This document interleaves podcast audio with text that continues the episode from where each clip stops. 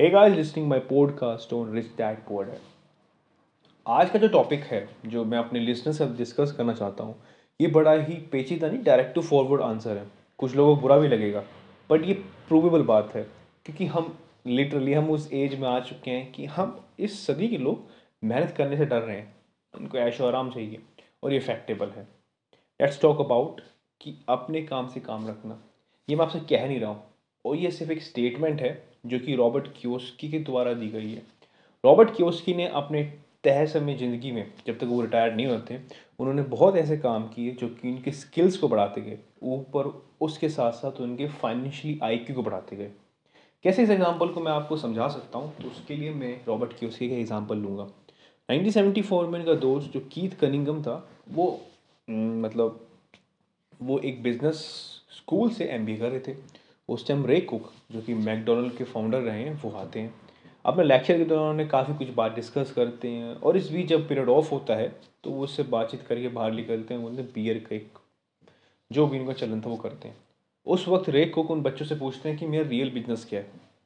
सब कहते हैं कि हाँ, आपका रियल बिजनेस यही है और हम सब विश्वास है कि आप हैमबर्गर की ही करते फ्रेंचाइजी. मैंने कहा नहीं, मुझे लग ही रहा था आप सब ये कहेंगे, बट मेरा रियल बिजनेस है रियल स्टेट. रियल स्टेट में वो उन चीज़ों को लेके चलते थे. उन्होंने ऐसे ऐसे मकान, लुक्कड़ और गलियां चुनी थी जो अपने एरिया में बहुत फेमस थी. उन एरिया में उनके प्लॉट खरीदे, वहाँ पर उन्होंने फ्रेंचाइजी खोलनी स्टार्ट करी और आज वो बहुत ही ज़्यादा अमीर है. उस टाइम के हिसाब से जब ये बुक छपी थी, उस टाइम पर ये कहते थे और मानते भी थे कि कैथोलिक चर्च से ज़्यादा इनके पास रियल इस्टेट था. आज के टाइम का मेरे को भी इतना हिसाब नहीं पता, बट हाँ, काफ़ी कुछ लोग हैं जिनके पास रियल इस्टेट की बहुत अच्छी जानकारी है और वो आज अच्छे चरम पे हैं. तो इस कहानी से, इस चीज़ को देखते हुए मैंने एज एक्सप्लेन मैं आपसे डिस्कस ही करूँगा कि हाँ, रे कुक बड़े ही हैमबर्गर अच्छे काम करते थे. उनका हैमबर्गर का था काम वो, पर उनका काम था, उनका रियल बिजनेस क्या था. उनका रियल बिजनेस रियल इस्टेट था. इस चीज़ को ध्यान रखते हुए मेरे कीथ कनिंघम दोस्त ने काफ़ी कुछ चीज़ें सीखी. उसने रियल इस्टेट को सीखना स्टार्ट किया, इन्वेस्टमेंट स्टार्ट करने की कोशिश की और इन चीज़ों को सीखते सीखते उसने आज वो अच्छी पोजीशन पे अपना काम कर रहा है और उसे करना भी चाहिए. एक एग्जांपल उन्होंने मेरे को बताया, रॉबर्ट कियोसाकी की इस बुक को पढ़ के, इस चैप्टर को पढ़ के मैंने एक चीज़ समझी है कि अपने काम से काम रखना चाहिए. आप अपने काम को कर सकते हो, जो आपके पास काम है, जिसके लिए आप काम करते हो, जिसके अंडर आप काम करते हो, पर अपने बिजनेस को भी टाइम दीजिए. कभी कभार वो किसी बैंकर से पूछता है काम का, आपका बिजनेस किस चीज़ का है, तो वो ये कहते हैं कि मैं एक बैंकर हूँ. मतलब खुद के लिए कर रहे हो या किसी उसमें बैंक में लगे हो. उस चीज़ को देख के रॉबर्ट कियोसाकी बड़े घबरा जाते थे और उनको बड़ा बुरा लगता था कि लोगों को अभी तक इस बात का डर है और उनकी कान आँखों पर पट्टी बंधी हुई है कि क्या उनका रियल काम है और क्या उनका बिजनेस है.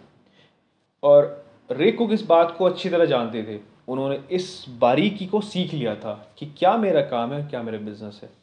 रॉबर्ट कियोसाकी ने अपने तहजुदा ज़िंदगी के सफ़र में उन्होंने बहुत अच्छी अच्छी चीज़ें करी हैं जो कि उनकी इन्वेस्टमेंट की पोर्टफोलियो दिखाती है. उन्होंने इस बुक के मतलब उस चैप्टर को मैंने खुद पढ़ा तो मुझे फील हुआ कि ये मुझसे कहना चाह रहे हैं कि ऐसे पाँच छः चीज़ें हैं जो कि आपको अपनी इन्वेस्टमेंट करनी चाहिए, जैसे कि स्टॉक, बॉन्ड, म्यूचुअल फंड्स, बौद्धिक संपदा, म्यूचुअल फंड्स हो सकते हैं, नोट्स, लॉटरी, जो कि आज कल चलती रहती है. रॉबर्ट कियोसाकी ने ये भी बताया है और मतलब इस बुक को मैंने जितना पढ़ा है कि आपका जो बिजनेस है वो आपकी संपत्ति ही है और आपकी आय बढ़ती रहती है, वो आपको कभी दायित्व नहीं होता. It's not expenditure, it's always about your saving and मतलब इनकम सोर्स, वेल्थ इनकम चाहिए. स्कूल की पढ़ाई करके एक चीज़ हमने और मैंने पर्सनली जानी है कि जो हम चीज़ पढ़ते हैं वो वैसे ही बन जाते हैं, पर क्यों हमें फाइनेंशियल एडवाइस नहीं दी जाती. हमें से ये ज़रूर कहा जाता है कि पैसे सभी ही मोह माया की जड़ है, पर पैसे का ना होना भी बहुत बड़ी बात होती है. आज के टाइम पे पैसे आपके हाथ में हैं, आप अच्छे खासे कमा रहे हो, इवन आप इन्वेस्ट कर रहे हो, तो या you can build your future, but without a money you can not, it not be possible. आज के टाइम पे जो आर्थिक स्थिति, जो इकोनॉमी है, वो सारे के सारे पैसे के बलबूते पे, फाइनेंशियल एडवाइजेज, फाइनेंशियली आईक्यू के हिसाब से चलती है, जहाँ पर हर एक पैसे का बहुत ही ज़्यादा महत्वपूर्ण है. कियोसाकी सर ने इस लाइन पे बहुत ज़्यादा जोर दिया कि मैं ऐसे पैसे कमाता था जो कि मेरे बिजनेस में लगते थे और वो एक रुपया भी बाहर नहीं आ पाता था. उस बिज़नेस को मैं अपने लिए सक्सेसफुल मानता था क्योंकि मैं उसमें इन्वेस्टमेंट टाइम कर रहा हूँ, अपना सब कुछ दे रहा हूँ और ये होना भी चाहिए. रॉबर्ट कियोसाकी ने एक एग्जाम्पल और सेट बताते हुए कहा कि कई बार चीज़ें बहुत जब फ्री हम ज़्यादा पैसे नहीं आते पर हम उस पर लोन पर लोन लेते रहते हैं, तो हम कर्जदार हो जाते हैं और हम बैंक के लिए काम करते हैं. जब उनके पास अच्छे खासे पैसे आ चुके थे, उन्होंने घर खरीदने के लिए जब पाँच छः साल की सेविंग करी, उन्होंने रियल स्टेट में काफ़ी अच्छा बूम आया था। उन्होंने जॉब प्लॉट जो उन्हें रेजिडेंशियल एरिया मिले थे, उनको अच्छे खासे रेट में बेचे। उसके बाद वो मर्सिडीज क्लास पर, बल्कि उनमें से वो नहीं थे कि उन्होंने मर्सिडीज़ के लिए लोन उधार लिया था। उन्होंने एग्जाम्पल उन्होंने अपनी लाइफ के पर्सनल एक्सपीरियंस भी शेयर किए हैं। कई बार जब मैं कुछ लोन के लिए, किसी हैवी लोन्स के लिए या फिर लोन के लिए जाता था, किसी भी नई इन्वेस्टमेंट में इंटरेस्ट दिखाने के लिए कि हाँ मैं उस पैसे आपसे ले रहा हूँ इन्वेस्टमेंट के तौर पर और मैं यहाँ लगाऊंगा, उसको वो नहीं देते थे क्योंकि उनके पास कोई स्थायी जॉब नहीं थी। वो जो भी पैसे कमा रहे थे वो इन्वेस्टमेंट से कमा रहे थे, रियल स्टेट से कमा रहे थे, बॉन्ड से कमा रहे थे, सभी चीज़ों से कमा रहे थे। और ये रियली में उन्हें बुरा लगा था। सच्चाई काफ़ी काफ़ी हिट हो जाती है, तो आप समझ ही सकते हैं। मैं अपने लिसनर से एक चीज़ और डिस्कस करना चाहूँगा कि रॉबर्ट कियोसाकी ने इस बुक के चैप्टर के में बड़ी अच्छी क्लैरिटी बता रखा है कि जो मेरे को चीज़ अच्छी लगती है, इन छह चीज़ों में से चार या पाँच में स्टॉक, बॉन्ड, म्यूचुअल नोट्स, बौद्धिक संपदा और कोई भी ऐसी है जो आपके जेब में पैसा डाल सकती है पर निकाल नहीं सकती, कुछ चीज़ ऐसी, उसके लिए उनमें से एक गुण होना ज़रूरी है कि जो अगर आप उनको चीज़ों से प्यार है तो आप ऑब्वियसली कैलकुलेटेड रिस्क लोगे, आपको पहले पता होगा। अगर आप प्यार करते हो उन चीज़ों से तो आप ऑब्वियसली कैलकुलेटेड रिस्क लेना ही चाहोगे ताकि वो चीज़ें बढ़ें।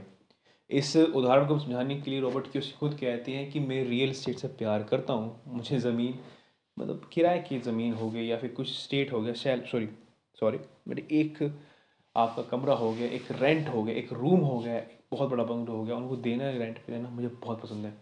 वो अपने पर्सनली इंटरेस्ट में ये भी कहते हैं कि जो एक बॉन्ड होता है, जो कि बॉन्ड हो गया, एक आपका स्टॉक्स हो गया, छोटी कंपनी पेनी स्टॉक भी इनको पसंद है। वो उन पे खेलते हैं, उनको अंडरस्टैंड करते हैं क्योंकि वो उनसे प्यार करते हैं, उन चीज़ों को समझते हैं, उन चीज़ों सेफली खेलने, उनको पता है कहाँ खेलना कहाँ नहीं खेलना। तो at end of the day इसको मैं एक चीज़ समझता हूँ और मैं चाहता हूँ इस चीज़ में एक लेसन लेके चल रहा हूँ और मैं ये एक्सेप्ट करता हूँ कि मेरे लिसनर्स को भी समझ में आने की कोशिश करिए कि अपने साथ अपना बिजनेस का ध्यान जरूर रखिएगा। आप अपने काम से काम करिए, वो मना नहीं करते हैं, और मैं इवन मैं भी काम करूँगा आने वाले टाइम पर, तो मैं पर अपने काम से ज़्यादा अपने बिजनेस पर ज़्यादा ध्यान देने की कोशिश पूरी करूँगा क्योंकि वो मेरे लिए प्रायोरिटी है। क्योंकि ड्यू टू इन्फ्लेशन आपकी सैलरी हमेशा फिक्स रहेगी, बहुत कम चांसेस है कि बढ़ेगी, पर इन्फ्लेशन में बहुत बढ़ावा आने वाली है।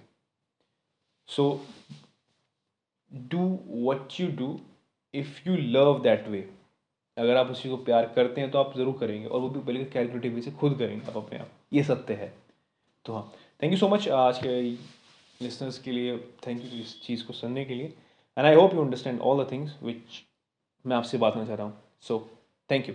और मेरे क्वांटम मनी का नया रिव्यू आ चुका है मूवी का, तो जाके ज़रूर देखिए क्या होता है इस एंट मैन की मूवी में, एंट मैन में क्या फेज़ फोर में चीज़ें हो पाएंगी, फाइव की जो फेज ख़त्म हो चुका है फाइव में हो पाएगी, स्टार्ट हो पाएगी, देखने के लिए ज़रूर देखिए, ध्यान सुनिए। Sun in the sand and the sea.